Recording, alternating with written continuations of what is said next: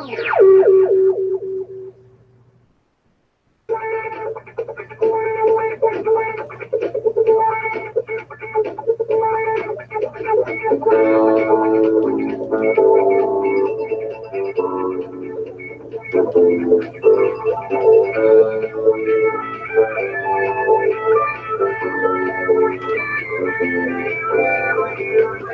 11:59 at Radio Free America, and this is Uncle Sam with music and the truth until dawn.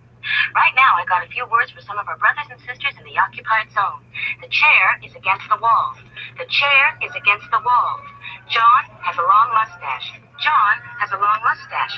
It's 12 o'clock, Americans, another day closer to victory. And for all of you out there on or behind the lines, this is your song.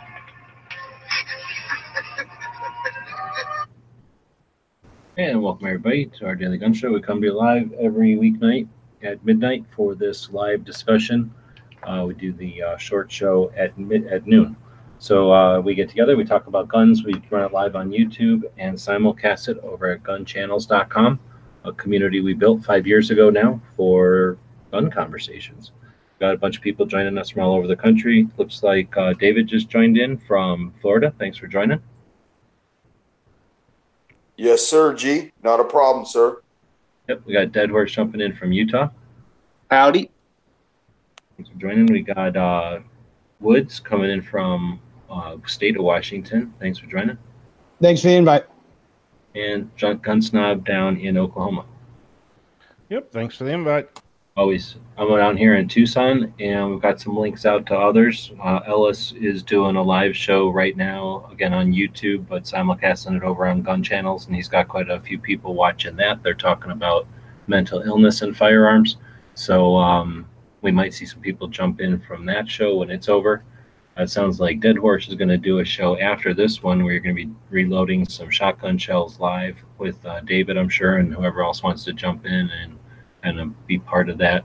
Um, you've reloaded shotgun shells before, right? This isn't the first time or anything. This is my first time ever reloading shotgun shells. Oh snap! So he's going to bust his uh, his his gauge. Yep. Uh, is that even legal on YouTube? Or maybe do it on guntube.org. Everything's legal over there. All right. Well, so it's this Monday, right?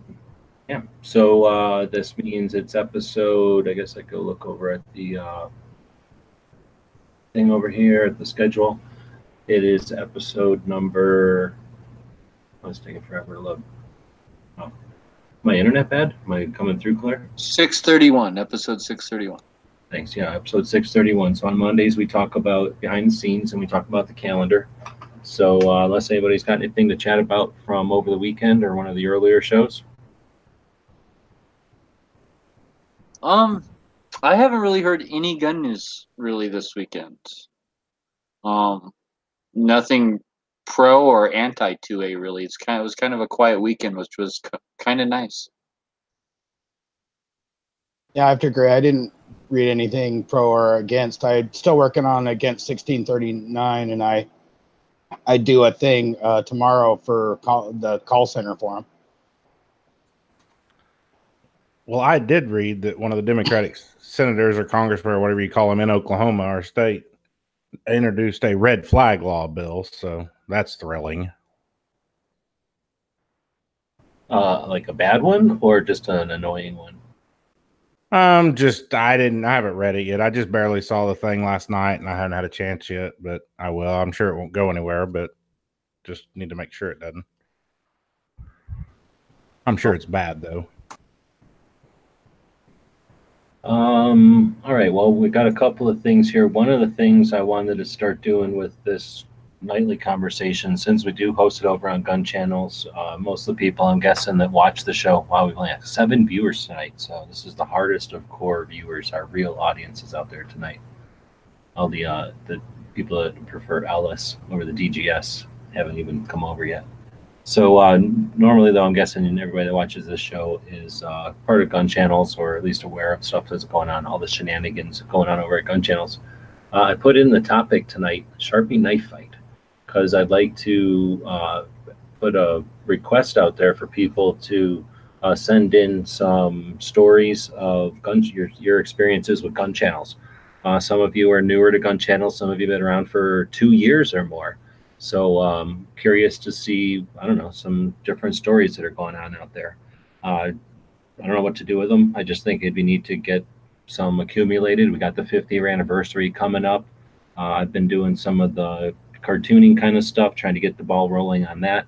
There's got to be other creative people out there that are interested in uh, participating in some sort of, uh, um, you know, getting I don't know something out of these stories or something, or using it to just play with uh, you know the community that we've got here a little bit.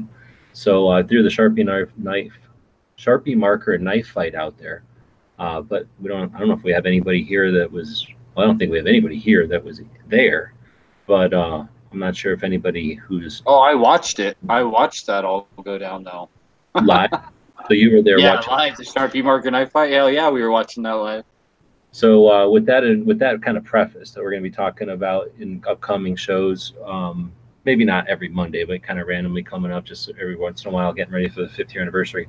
Talk about different things that happened over on gun channels to remind people, hopefully, of the fun stuff that's happened, or to let people know about some of these neat things that happened, which is, I think, part of the funnest stuff about gun channels. I mean, I didn't build gun channels to make money. Uh, thankfully, there's enough participation financially that it doesn't cost me anything or much each month, uh, other than time, really. So uh, I didn't build it with that in mind. Uh, I didn't build it. I, I, mean, I did build it to remove the NFA, but you know, we have every second matters to help kind of work towards that. So it's not like we have a huge goal or drive with every, with gun channels other than to have a conversation about guns. So some of these things that happen in real life, and there's some of these things that have happened in chats or just you know over the years uh, online that we'll we'll talk about in this segment or these these segments. Um, I just don't want them to be forgotten, and it's always fun when people who have participated in them are around to reminisce. Uh, but hopefully, again, that gets people's creative juices flowing, and you know who knows what'll happen next, kind of thing. So going back to the Sharpie knife fight, uh, Dave, I'm guessing you have no idea what we're talking about. No, gee i actually don't. I uh, kind of put my head in the sand this weekend because my girl was leaving for a couple week vacation Oh, in no, Europe, so I had to spend time close to the house. two years old. This is at least two years old. This is something I'm guessing.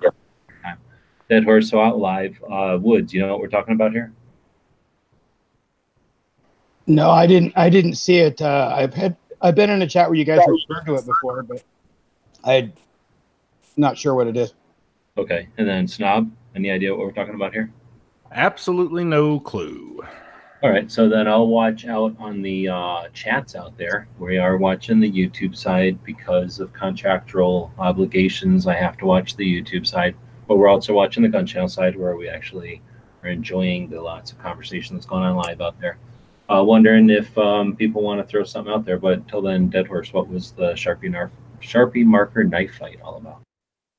This was it started two years prior, probably before it even happened, with Bob and Hosh talking one night in a chat about how Bob could basically disarm Hosh if Hosh attacked him with like a knife, right?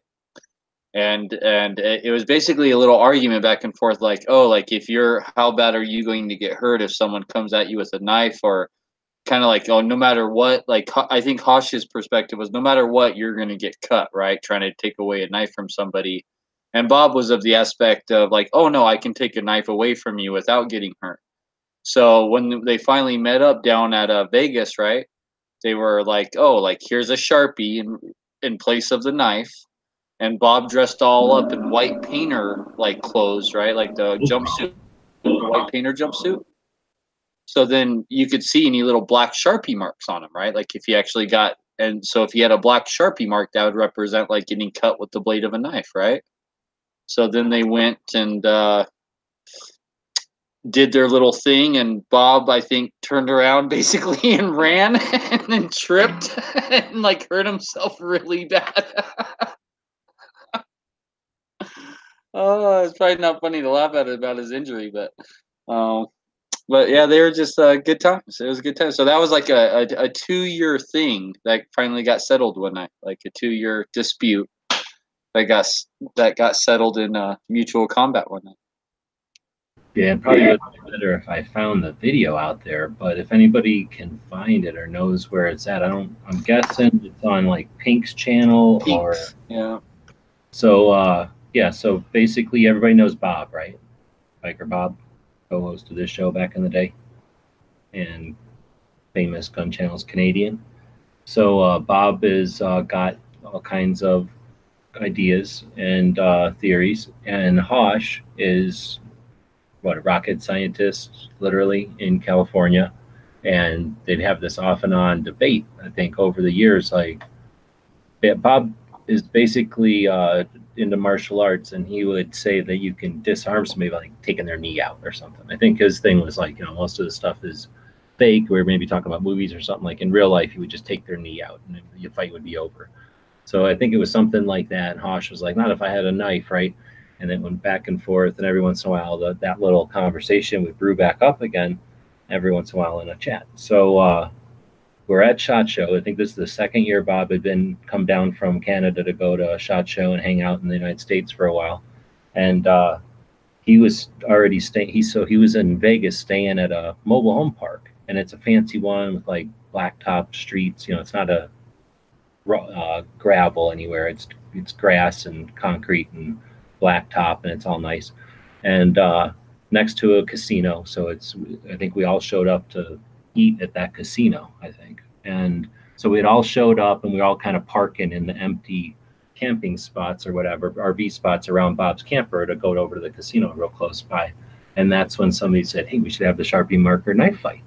because somewhere along the line the knife fight concept had turned into like if we ever meet we're having a sharpie marker fight and whoever gets the you know whoever's actually the better knife fighter will have no markers marks on them, right so bob's like oh damn so he had i don't know if he intentionally brought or if he just happened to have a, a pure white like you're saying a painter's jumpsuit or whatever.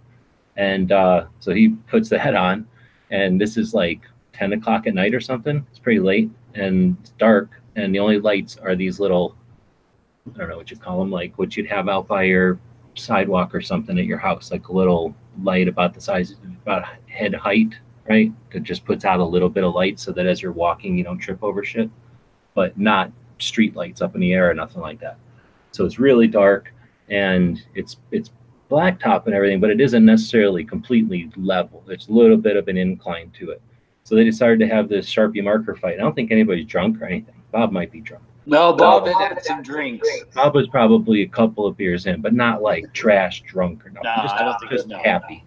So um yeah, so they got near light and everybody had their cell phones going and I guess we were probably live at least twice, like probably live on two different channels.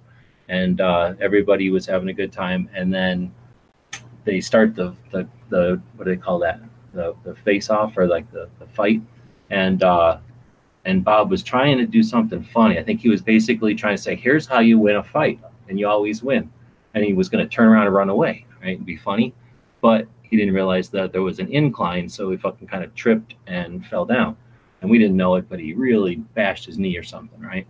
So now he's got like a bashed knee, and he's getting back up to like have the real fight. And I don't really remember what happened, so I was holding the camera, but I'm pretty sure he got wailed on by a marker, right? Yeah. Oh, yeah. There was definitely a couple marker cuts on him, right? But like he was already hurt. Like he, his knee. I saw pictures of his knee. Like his knee was like pretty gashed open. It was pretty Yeah, bad. it's odd. It's a Canadian. So he's like, oh, I hurt my knee. And then later he shows us his knee, and it's like, you know, other people would have probably gone to the hospital and got at least a stitch or two, right? At least wash some of the gravel and shit out of it. Like it looked pretty bad. It really did.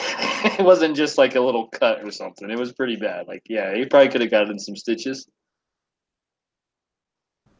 So anyway, it was a pretty fun evening. So that was pretty fun shot show too. That was Marco and Pink, and they were in Pink. They had met up in Phoenix and drove around some sort of race car that Pink got as a rental, and then they had picked up Smeggy and somebody else, I think.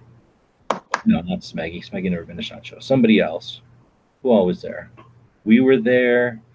And then basically we were all there for Shot Show, and then Hosh came to Vegas to meet up with his wife, and it was like spur of the moment. He hadn't expected to do it, but he like had a place to stay for free because his wife was already in Vegas. I knew we were all there for Shot Show, so he was like able to I guess, get a quick flight out and then be there and hang out for a little bit with everybody. And it was kind of fun.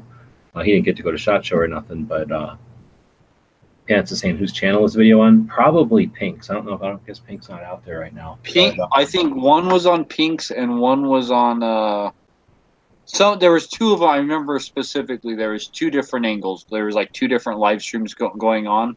So someone else has it too, but uh I know Pink for sure. now steadily saying he's been here for two years and he doesn't recall that so um two years he probably would have got an invitation to it but it was um probably not this year's shot show for sure and it wasn't last year so it had to be 2016 shot show? Yeah, it was 2016. edge was not at shot show. We keep trying to get edge to go to shot but there was a bunch of people there though. I'm trying i know i'm forgetting somebody.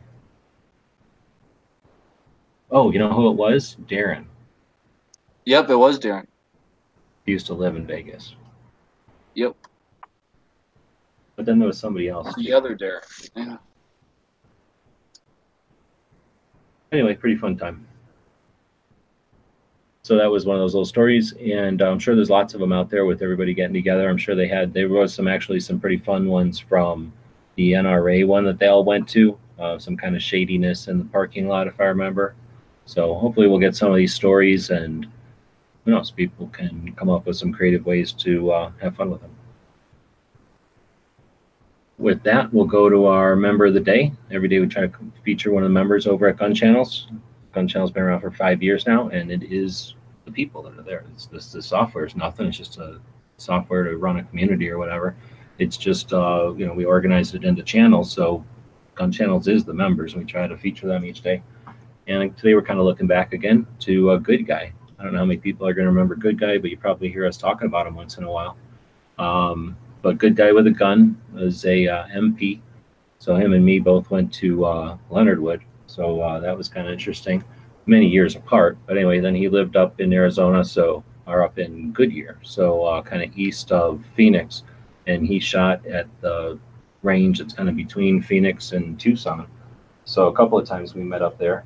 Ended up selling him a couple of guns and buying a couple of guns off of him, and uh, he got all into reloading for a while there, and then into melting his own lead and then powder coating and of course sharing that with everybody in the live chats and in his videos and stuff.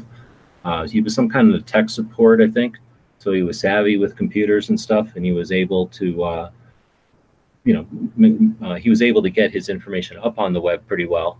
Uh, and then he was uh, like i say real uh, he, he was real open with his learning and kind of collaborating with you guys as he would discover the stuff about reloading and stuff. So really, again, one of the people we built gun channels for, somebody like that who wanted to just, you know, have some fun uh, building stuff. Unfortunately, his interest moved on, I think. Uh, lots of different theories on what, you know, where what became of him. But, uh, you know, again, that's what a, that's a community is all about. We want to build a place where people can uh, enjoy it when they want to. And if they're not interested, you know, there's no obligation. They can move on but they know that the place is here. And I'm sure if we ever had to, he'd be back to, uh, you know, help get the Second Amendment messages going. And uh, like I said, that's what I try to do is remember a good guy or remember members. And today it's a good guy. Yeah, I still see him around once in a while on social media because he he uses the same little symbol in a lot of places. And uh, so once in a while, I'll read a comment from him off of the YouTube or something like that. And I, you know, I remember the chats he used to be in. That guy was really funny. Yeah. Like every chat he was in seemed to be a good time.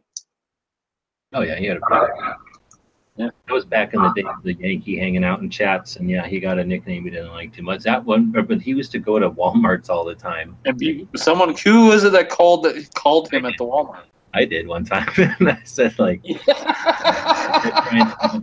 I, I can't remember what the hell name we used though, but he did. It, we heard it go over the the speaker, but he was talking right at the time it went through, so he didn't like hear the announcement. And then when we called back, they wouldn't announce it. oh, that's funny. Oh, and then the coyote. Oh The coyote is the car. The coyote with the dog call. Like, didn't he drive? Like, he's like, oh, I think I like. Like, he just kept driving, right? Like, it was just like stuck in his. Thing, and he just kept driving. I think I felt annoyed. Yeah, it was pretty awesome. All right, so uh, every day we try to feature a member. We got a bunch of them in the um, schedule here, but we can always shuffle it around. So if you've got somebody you'd like to uh, see featured, uh, drop us an email, dailygunshow at gmail.com. And we can move on to the next segment of the show, which will be. Um, what does this say that for? This, I guess it'll be our uh, gun shop of the day, which today is a museum and it's called Dragon Man's. It's called Dragonland, uh, but uh, also call it Dragon Man's Place. And uh, I think I got some pictures here on Instagram that we'll flip through. I don't know if everybody's familiar with it or not, but uh, I can't. I think I've heard of this guy before back in the day because you hear about this guy who has a bunch of machine guns, but I never really put two and two together until I was coming back from on the big trip, coming back from uh, Oklahoma City, and I was sick of driving the same route from Oklahoma City to Tucson. So there's really no gun shops, or at least no new gun shops along the way. Uh, so I was thinking about going up to Dodge City and into uh, Colorado to come down a different way to Albuquerque, and that would get, let me pass the Red Dawn place and the NRA range and stuff. And uh, whenever I was coming, you know, mapping it out, I found out about this Dragon Man's place, and I went by and stopped by and checked it out, and was amazed. I'm so glad I checked it out. Um, you've listened to me before, I definitely have been to a lot of the museums. I think this is the best museum, hands down. There's no way this picture does this justice. This looks like a GI Joe diorama or something, but this is all legit actual surplus, and this is a massive 40,000 square foot, I think, building, and it's his own personal collection. There's no glass or bars or nothing. You're just right here with all of his stuff. That's a Ma Deuce, and it's fully NFA, and that's live ammo in it. Like everything is legit real, and it's just an, it's a it's an experience to be in that room. I've been in museums before, and it's just not the same when you know that the stuff is neutered and you know it's behind glass. Um, and it might actually be some really neat thing, but you know they ruined it. This is the opposite. Everything in here he could take out, and he does take out, you know, to his own property and shoots it, or he drives it around, takes it out, and shoots stuff. So it's just really neat. Uh, he's the coolest dude ever. If you go through the museum, you're taking the tour with him, so that's another experience that you'd need to check out. And like I say, these pictures just don't do it justice. So, you know, I've seen complete um, sets of things from the various theaters and campaigns throughout the history, but never all in one place in just a dude's collection where he just, you know, he's just there talking about it, how he acquired it. Yeah, like, shoe polish. Look at that shoe polish. Dude, that's Look like every collection boot of shoe polish. It's like every boot from World War II. Like, it's amazing. Such Yeah. a complete collection. He also has the nickname of the most heavily armed man in in America, right? That's that's there he is right there. Now that's him. This is the room where he has every single, I think, every single uniform from World War II, which is a massive number of them. It's just a cool dude. Um, and the fact that he's out there doing it and and having fun with it is just all inspirational. So uh, one of the reasons we do the show on the daily is to talk about gun shops and gun shows or gun related stuff. And this is a gun shop. You can go buy stuff from him. And uh, and he's got this museum. It's open on Sundays. Uh, the tour is done by him, and it's amazing. And it's again, it's an incredible experience to just be in a, a massive private collection that he's willing to share with everybody. And again, there's just no way to to show the scale of it. I've only seen a portion of it. I can't wait to get back and actually see the whole thing. Uh, Gee. got- Um, this fella, he actually has the largest collection of uh, German um, SS troopers' uh, uniforms in the world, and he is hundred percent Jewish. And he has been a collector since he was a little boy. I saw an entire show on this gentleman, and he seems like a very educated man on the war and his collection and each item where it came from as well. Yeah, yeah, that's the best part. Is it's his collection, not just some curator of a museum who's aware of certain things for whatever reasons. This guy has acquired it all himself. He's the dude, and like you say, he's he's awesome. It's just an amazing experience. He, I can't explain enough. He'll, be- there's a basically a section of his museum for each campaign, um, basically from World War II to now. Um, I don't think he has Revolutionary War stuff, but I don't know. I haven't seen the whole thing. when we went through, basically what happened is I got there on like a Thursday or something. The museum's typically only open on a Sunday, but this was right after like the end of my big uh, road trip was right after or the last couple of days of the road trip was Las Vegas issue, you know, that asshole in Las Vegas. So um, a news crew had come out to his place from, oh, I forget, Brazil or something, or Peru or Brazil or something down there. And it was like a news crew, and they wanted to do a, a thing, and he was doing some pieces for them, some bits on what a bump fire stock was. And then he's like, "Hey, you want to see the museum?"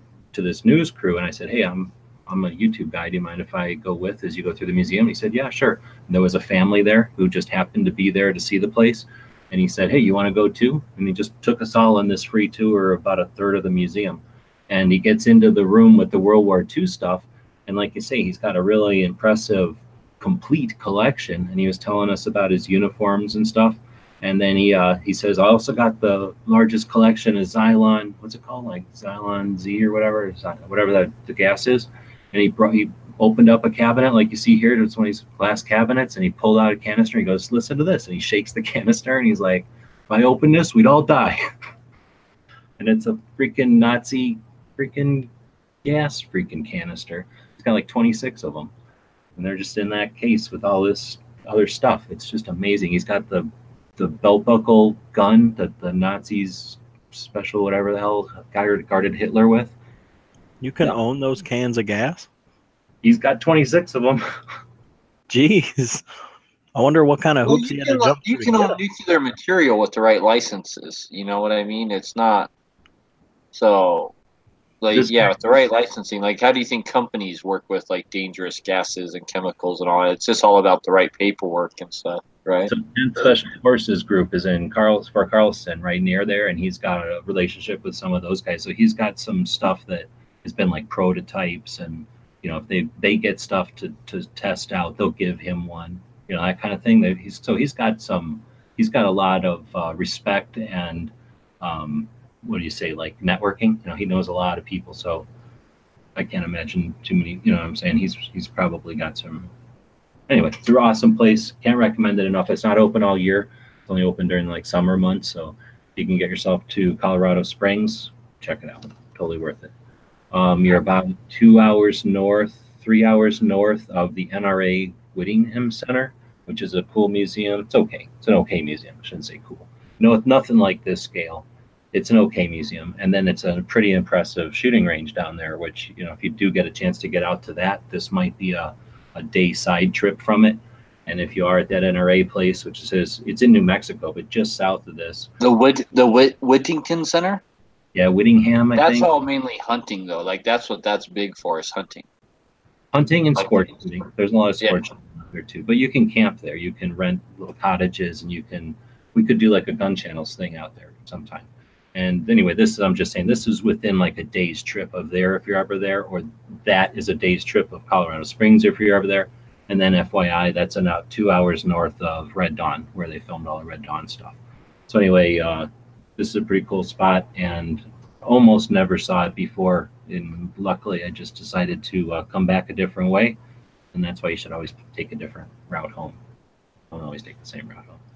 Okay, so I have an important question. What did this guy do for a living? Because you said that's all privately owned, so he's got Don't lot ask, of don't money, tell.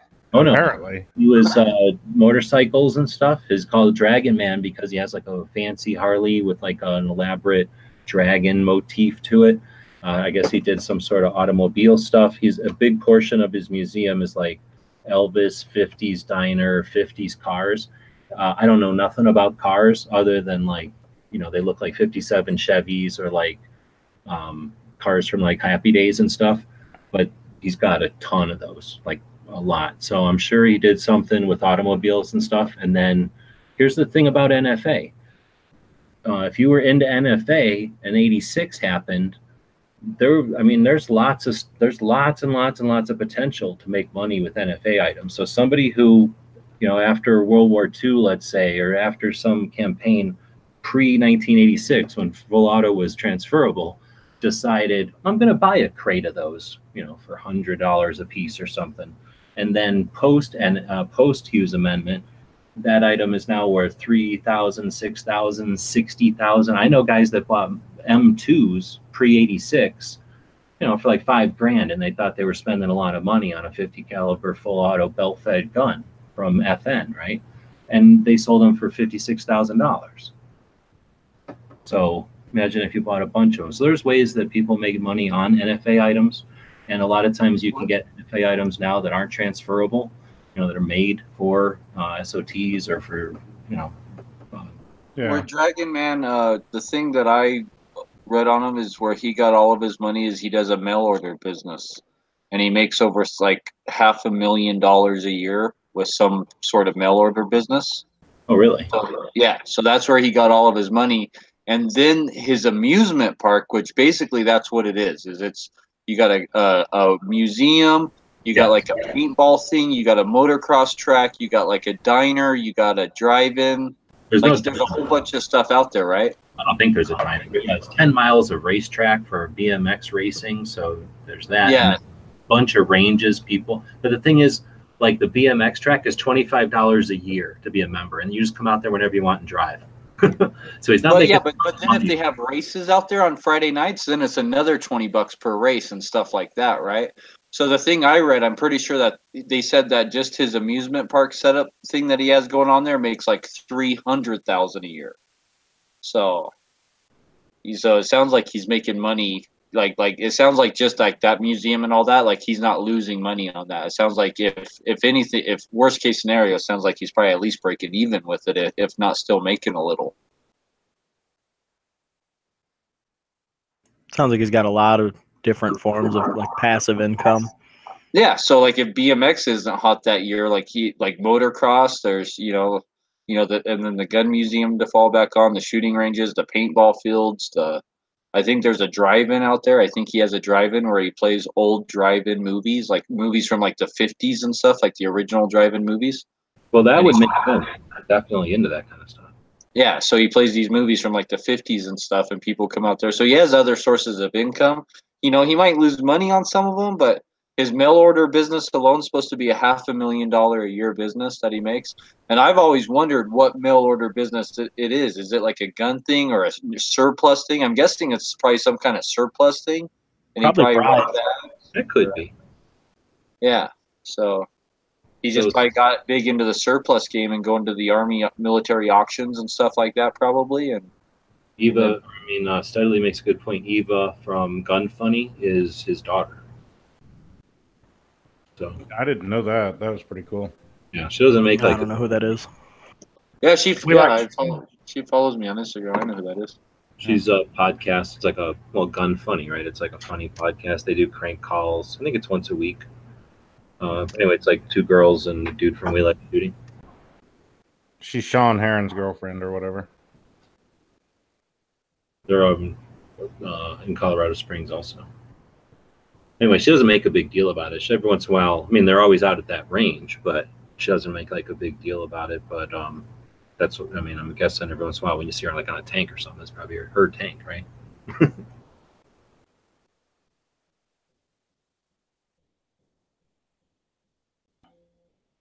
All right, well, so um, what was that? That was our gun shop of the day.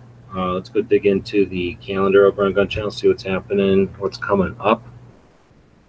So we have a calendar over there, and the whole point is to uh, let people know what's coming up, but also to help enhance those events. So on Mondays we talk about behind the scenes, and I'll mention again, I haven't done it in a while.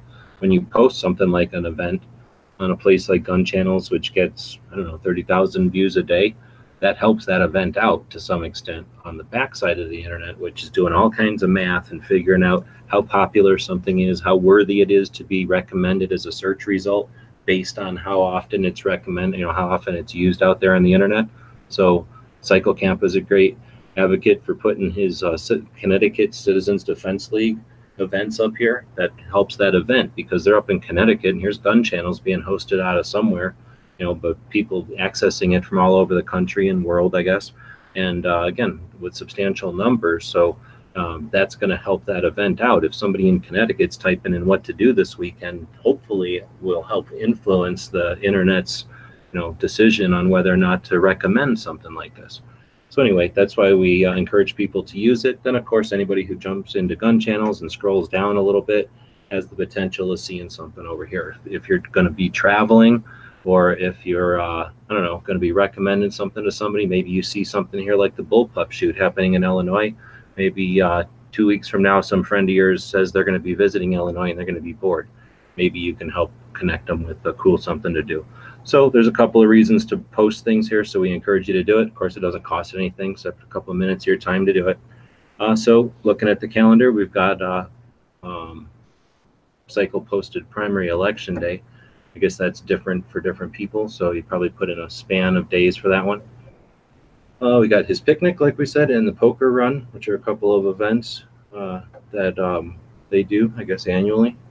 We got this bullpup shoot that I just mentioned. That's uh, held by Manticore Arms and some other people at a place called The Site in Illinois. It's kind of out in the middle of nowhere near the Mississippi River. Pretty interesting event, though, where you get to uh, ch- chat and check out the manufacturer's wares, you know, the different stuff that they make, kind of like in a open air outside type of gun show environment, and then you can go down the hill and pull triggers. I think it costs a couple of bucks as a participant to pull triggers, but you know, nominal, and really it's a neat opportunity to uh, to pull triggers on stuff that maybe isn't for rent or isn't for rent yet at local ranges. Uh, so if you can get to it, might be interesting. They call it a bullpup shoot, but there's I think there's more stuff there than just bullpups. Uh, we got the gun rights policy conference coming up in Chicago on in September as well, and that's where all the gun owners' rights groups get together, meet up for a couple of days. Uh, people that are interested can meet up the day before at a thing called the uh, called the 2A Media Summit or something like that, uh, where you they'll get together and try to um, help people do better with their um, content creation anyway, then the gun owners' rights groups get together for a couple of days. It's held by the Second Amendment Foundation and the uh, Citizens Committee to, uh, yeah, Citizens Committee Keep and Bear Arms. Um, they've been doing that for 30 something years. It's an amazing thing. If you travel at all during the year, this is the thing that you might want to consider traveling to, even though it's in Chicago. Uh, 2018 Southeast Outdoor Press Association.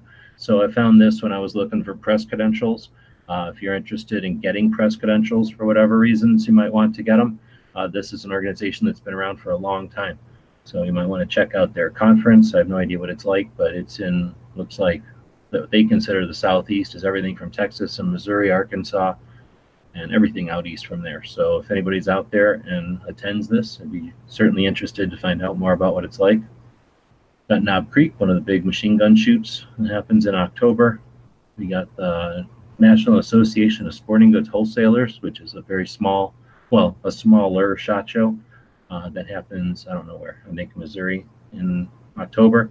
And then the Big Sandy is another uh, shooting, outdoor shooting uh, weekend here in Arizona.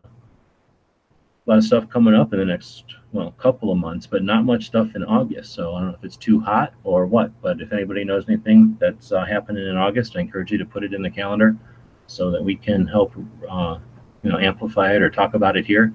And if you're doing shows and you're looking for stuff to talk about on those shows, consider checking out the calendar and helping to send these things out there. Anybody else got any events to talk about? Anything you're doing or going to? wish you could go to?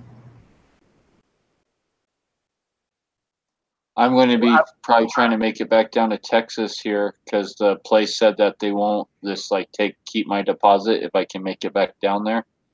So I'm trying to swing to make it back down there. Uh, probably, um, hopefully Labor Day weekend.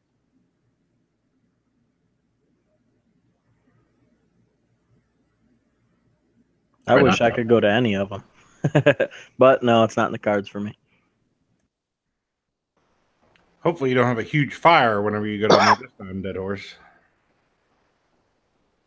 Yeah, I, it'll be nice. So hopefully everything might go smooth this time. And Just wait till it's raining, then go right when it's raining. I'm doing a call center thing with the anti 1639 here in Washington to try to get word out to get people to vote against it. Right on. Is that going to be like they give you a script and then you go with that script, or is it like you call people and wing it, or I've, I've, I've never been before. I'll report back when I, I know more. But uh, every time I've ever done it before for like school districts, it's always there's a script. Um, but it's not too far from my house, and it's the least I can do. So uh, my plan is to go once a week. Right on. And unfortunately, that's one of those things that you have to really do up there. Um, nobody said being vigilant was awesome or rewarding or pleasant or convenient or easy or cheap, right?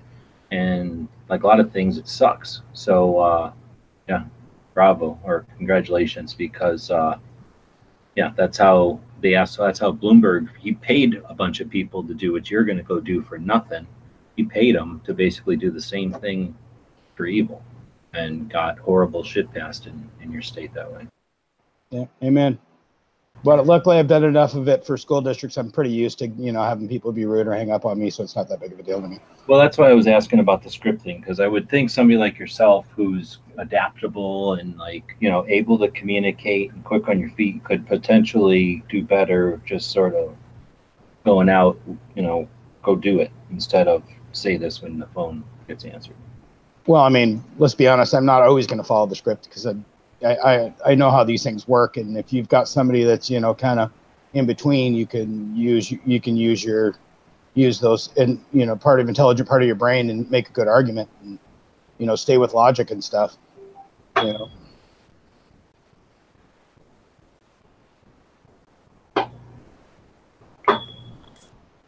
All right, so um, good on you.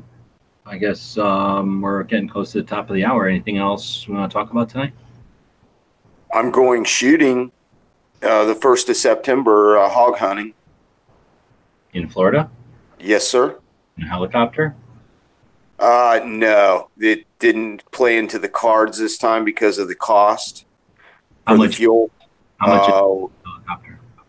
Well, the the helicopter actually, I know someone that has one, um, and basically we have to fill out. If you all want to do this, we can do this, but we don't have to chip in on fuel. But we have to fill out hold harmlesses in case you know the worst thing happens. He crashes that we can't sue. Our families can't sue.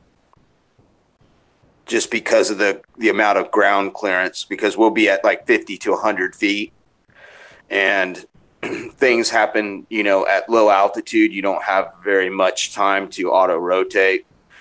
And the guy's uh, an ex Vietnam helicopter pilot, so I he's very good at flying a helicopter.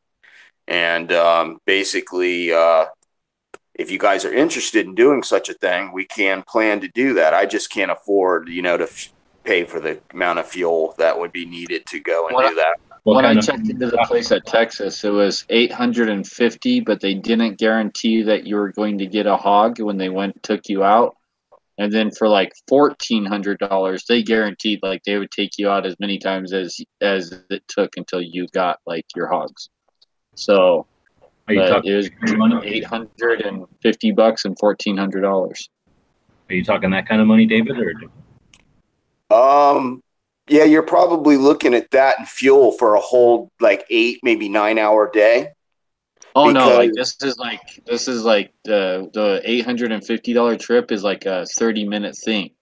If you Oh. don't get it in thirty minutes, you're done.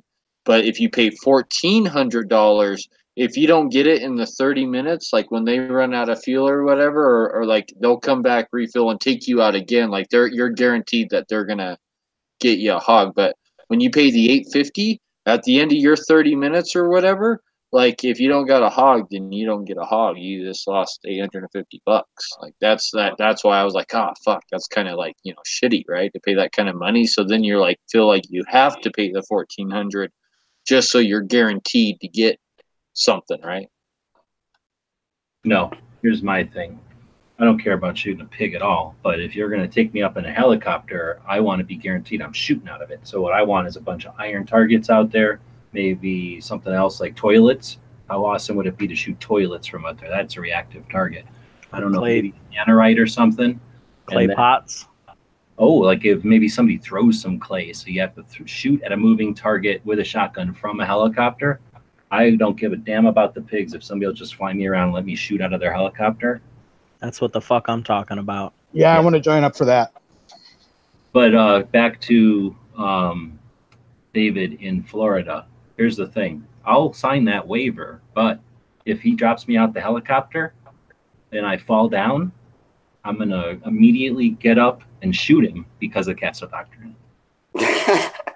yeah, you wear a real good harness. You you you wear a really good harness. You're you're uh, not coming out of that helicopter, you know, unless you know because you will have your foot your feet out on the run because you've got to lean out over the edge because when you fire off the left side of the chopper, I tend to fire off the right, but if you do off the left, you don't want to hit him with brass because you know you don't want to get hot brass down your neck or on your your your uh, reproductive area uh, when fu- when piloting a helicopter at low altitudes. What the hell is this guy naked when he's flying? Like, how's this hitting? no, he wears a he the wears only a way flight to fly. Well, he wears a Nomex flight suit, like what you know you wear when you fly a helicopter nowadays in the military. But I'm just saying, if you shoot brass and it goes down his neck or something, I mean, I th- he didn't tell me this, but I shot a couple pieces of brass up inside the, his cockpit, and he didn't seem too happy about it. And his daughter told me that you know that kind of pisses him off because it you know it can land on him or you know into the control units and stuff like that. So I just tend to lean way out when I'm on the left side. All right. Well, I can deal with my ejected brass not hitting him. Uh, Yeah. Out of outside of his, his helicopter. So, all right. Is this a this is a uh, Huey? No, no, no, no. This is not a Huey. I wish it was a Huey. A That you would be know. pretty awesome. We could all go up at the same time to start winning. Yeah, that would be bad. But no, this is what they consider like an uh, uh, it's almost an experimental aircraft. They're that size. You can fit um, four people in it tightly. You know, usually it's him piloting, and then you got one guy in the back with a camera and one guy in the back working the gun. Yeah, that sounds like two gun channels people. So is it like a little bubble helicopter? Yeah, it's one of those like yeah, real small ones. But the good thing like about Magnum it, PI, like the Magnum no, PI. no, no, no, Tho- no, no, no, not a little Like a bell. Bell, Those like are half a million. Those are half a million dollar helicopters. And for the, No, the U- Magnum PI helicopter is just like that little bubble thing, right? Like yeah, but it's a turbine helicopter that cost about uh seven hundred and eighty thousand dollars back in the eighties. Yeah, that Magnum PI helicopter ain't like a MASH helicopter. No, no. It was a wicked cool like. Yeah, those helicopters are, are capable of 200 mile an hour, and they will do a actual loop. So what? Are we taking like talking one of these like homemade kit like gyrocopter No. things? No, Like- no, no. It's not a gyrocopter. It is a true helicopter. It's got a collective. It's got pedals. It's got a yoke. It's just a smaller version of you know like a news helicopter, just a hell of a lot smaller, and be- it's how do you- cheaper to run. How do you saying wouldn't the brass go up in there after you're done firing it? And that makes sense to me. Like, wouldn't you be worried about the brass just getting caught up in the guts of the helicopter or something? Well, basically, the downwash of the rotor forces everything kind of down. Um, when you are leaning, when you're kind of like trying to sit, at first, I was just sitting kind of on the seat with my feet on the runner. And that was kind of throwing the brass like the the way the helicopter cuts through the air it kind of gives you a little bit of a bubble screen and if you're inside that bubble screen and you fire the the weapon it's not only really loud but the brass seems to go right up into the cockpit area. But if you're standing out on the on the run where you the landing strip and you're leaning out and you fire you're in the wind of the helicopter uh, going around it, and it seems to grab that brass and let it go down instead of um, back into the pilot's compartment. All Hey, right. you have you've been to Big Sandy, so have you, when they're shooting the tracers at like super long range, at, and you see one go out there. Yeah. Have you ever seen it like spin drift, where it kind of like that the bullets like corkscrewing in the air, right? Like the bullets actually kind of making like wide circles as it is like literally like corkscrewing, right? Hmm. Like when you shoot, I've seen these videos where they shoot out of the helicopters with these tracers. It starts doing doing that immediately immediately like from the from that wash Oh, I see what you're starts, saying. yeah it starts corkscrewing and uh, immediately from that wash so like i've heard that shooting from a helicopter can be like one of the most difficult things Oh yeah. in the Yeah. world to like to do like Yeah. He, uh, like this. because Yeah. because each side each side of the helicopter you have a different rotation so you have like a different wash so like you got to change up your whole game on where you shoot and where you hold just depending on what side of the helicopter you're shooting at Plus, if he's flying at 70 miles an hour and you start firing directly on a pig below you, your bullets are going to hit in front of it. So you have to, you know, you got to lead the lead the animal because you, or a target, you know, if you got a metal target you're coming up on, you can't aim at the target because you're moving 70 miles an hour. You start firing at that target. And by the time those bullets come out and make 25, 30 yards, they've already passed the target. So you kind of got to lay into it beforehand and start capping rounds, and you'll see them start hooking right into the dirt, and you'll see them catch it, and it's literally like curving, like dead sand. And you know, it's it's pretty cool, you know, but it's very very hard. I it took me like four or five times up before I could actually shoot and hit things on a on a predictable level because of my eyesight problem. It took a little while to kind of figure out a way that I could make it work.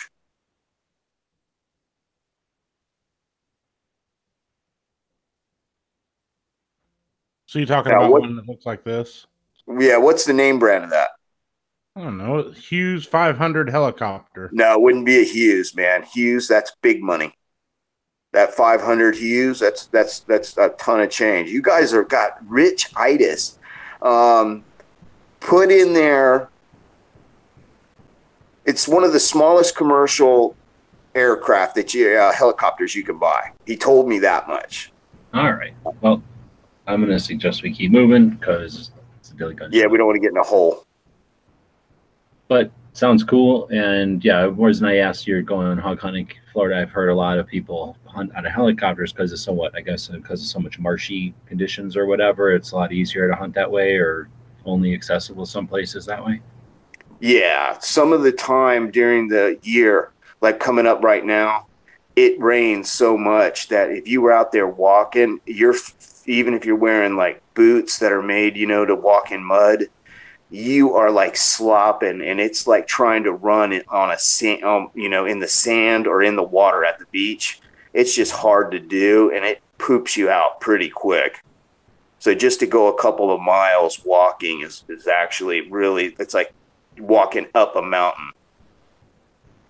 All right. Well, we'll end up the show here, and uh, DTP found uh, the video of the Sharpie marker fight, Sharpie marker knife fight on Hosh's channel. So we got, uh, I'll screen share it here. We've got Bob mansplaining how to karate people. And this is where he was trying to be funny, but he accidentally fell there and did that sort of roll, which is actually pretty good for he's like 97 years old. And, you know, Kevin kind of surprised himself and had to do like a ninja roll. I think he did pretty good. See if we can get it on tape here. Let's get it in slow motion. So we'll do this speed, slow motion.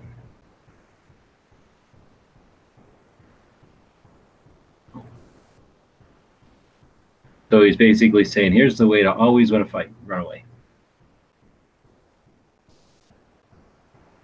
Oh, see, his head got ahead of him. Oh, well, oh, down that's kind of wise advice. His feet got crossed up when he went to go start running away. I think that was where he was doomed, kind of from the start. and it, it's not real obvious here, but this is a downhill. This is going down. I don't know if you realized it.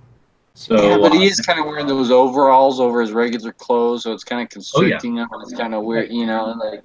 get underneath there, a whole Listen. Canadian tuxedo underneath there. His feet got all crossed up like as he was backing up too. So this is the actual fight, and it dramatically comes out of focus and then into focus. What the hell? We're like down the street. We're not even anywhere near Bob's camper even. It was actually pretty good Sharpie fight. Better in slow motion, huh? Oh, Hosh is nailing him. Killed, killed. right in the ribs right there. Oh, and then uh, Bob falls down. Now he's bleeding out.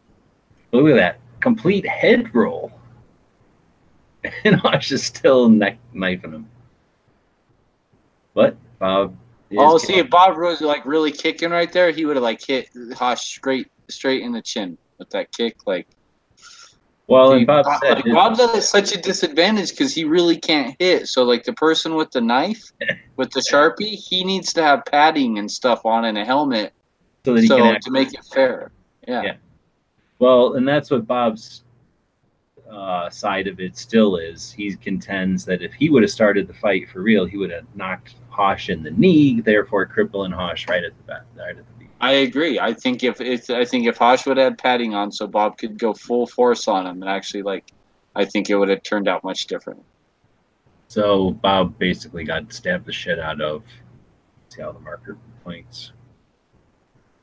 But Hosh also, also kept going. Look, he even stabbed himself, and then he uh, he kept stabbing him when he was down, though. And that's a 96 year old man stabbing. Notice Bob didn't pull a gun.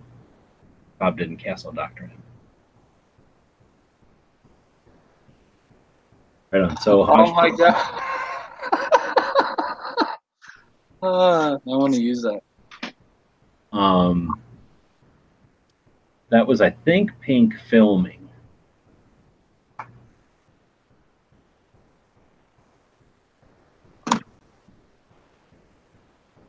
How do you say he built roast a rib? Did he break a rib also? He might have. Oh yeah, I think he did. I think he did crack a rib too. He's Right. old to be laying around like that. That's the kind of crazy fun we have when we're in bed. And that wasn't even nobody drinking. So that was just a ongoing feud that finally got to come out into reality. Next time they say they're both gonna suit up and both have Sharpie marker knives. And instead of that, like try to Bob basically was just trying to defend himself from getting stabbed to death. Instead, they're gonna just have an actual knife fight. So you can stay tuned for that. All right. So um, I think we covered all the con- contractual obligations of this show.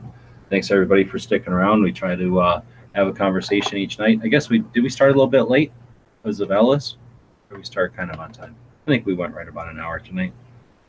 Um, Speckle's not here. Does anybody have a quote?